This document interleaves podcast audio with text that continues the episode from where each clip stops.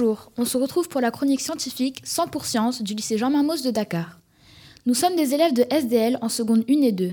Dans cette émission, nous allons vous parler de la couleur de peau. Pourquoi nous avons des couleurs de peau différentes? Dans quel cas notre couleur de peau peut-elle changer? On va commencer par accueillir Inès, une élève de seconde. Elle va nous expliquer de quoi dépend notre couleur de peau.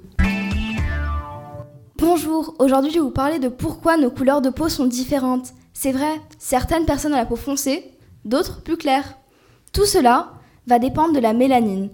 La mélanine est un pigment qui donne sa couleur à la peau, aux yeux et aux cheveux. Du coup, plus on a de mélanine, plus on est foncé. J'ai tout de même une question. Est-ce que tout le monde a de la mélanine?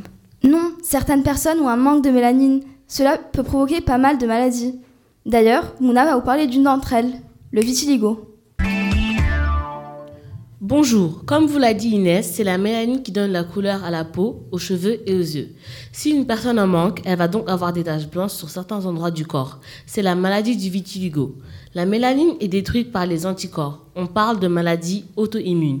Les taches se répartissent sur tout le corps. Mais alors, qu'est-ce qui se passe quand on n'a plus du tout de mélanine? Oui, c'est une bonne question. Je vais laisser Hassan y répondre. Eh bien en fait, les gens qui n'ont pas du tout de mélanine sont atteints d'une anomalie génétique héréditaire appelée l'albinisme. Les personnes atteintes d'albinisme ont la peau presque blanche et celle-ci est très sensible aux rayons du soleil car ils ne produisent pas assez de mélanine qui normalement protège des rayons du soleil.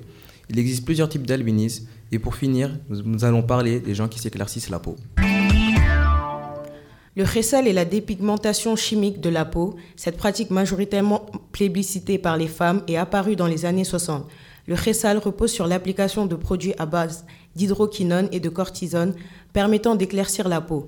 Cette pratique est causée par le désir de plaire et de se conformer au canon de beauté moderne. Un teint idéal, bronzé, mais pas trop foncé. C'est un vrai problème de santé publique. Les conséquences sont nombreuses, comme l'acné, les vergetures, l'eczéma, et même des risques de cancer. C'est également très dangereux chez les femmes enceintes. Alors, faut-il vraiment être clair pour être belle? Très bonne question. Merci Fatouma. Donc, comme vous avez pu le comprendre avec nos différents invités, la couleur de peau n'est finalement qu'une question de gène. Alors, célébrons notre diversité dans tout ce qu'elle a de plus beau. Voilà, c'est tout pour aujourd'hui. Je vous donne donc rendez-vous pour une nouvelle chronique 100% du lycée Jean Mamos de Dakar.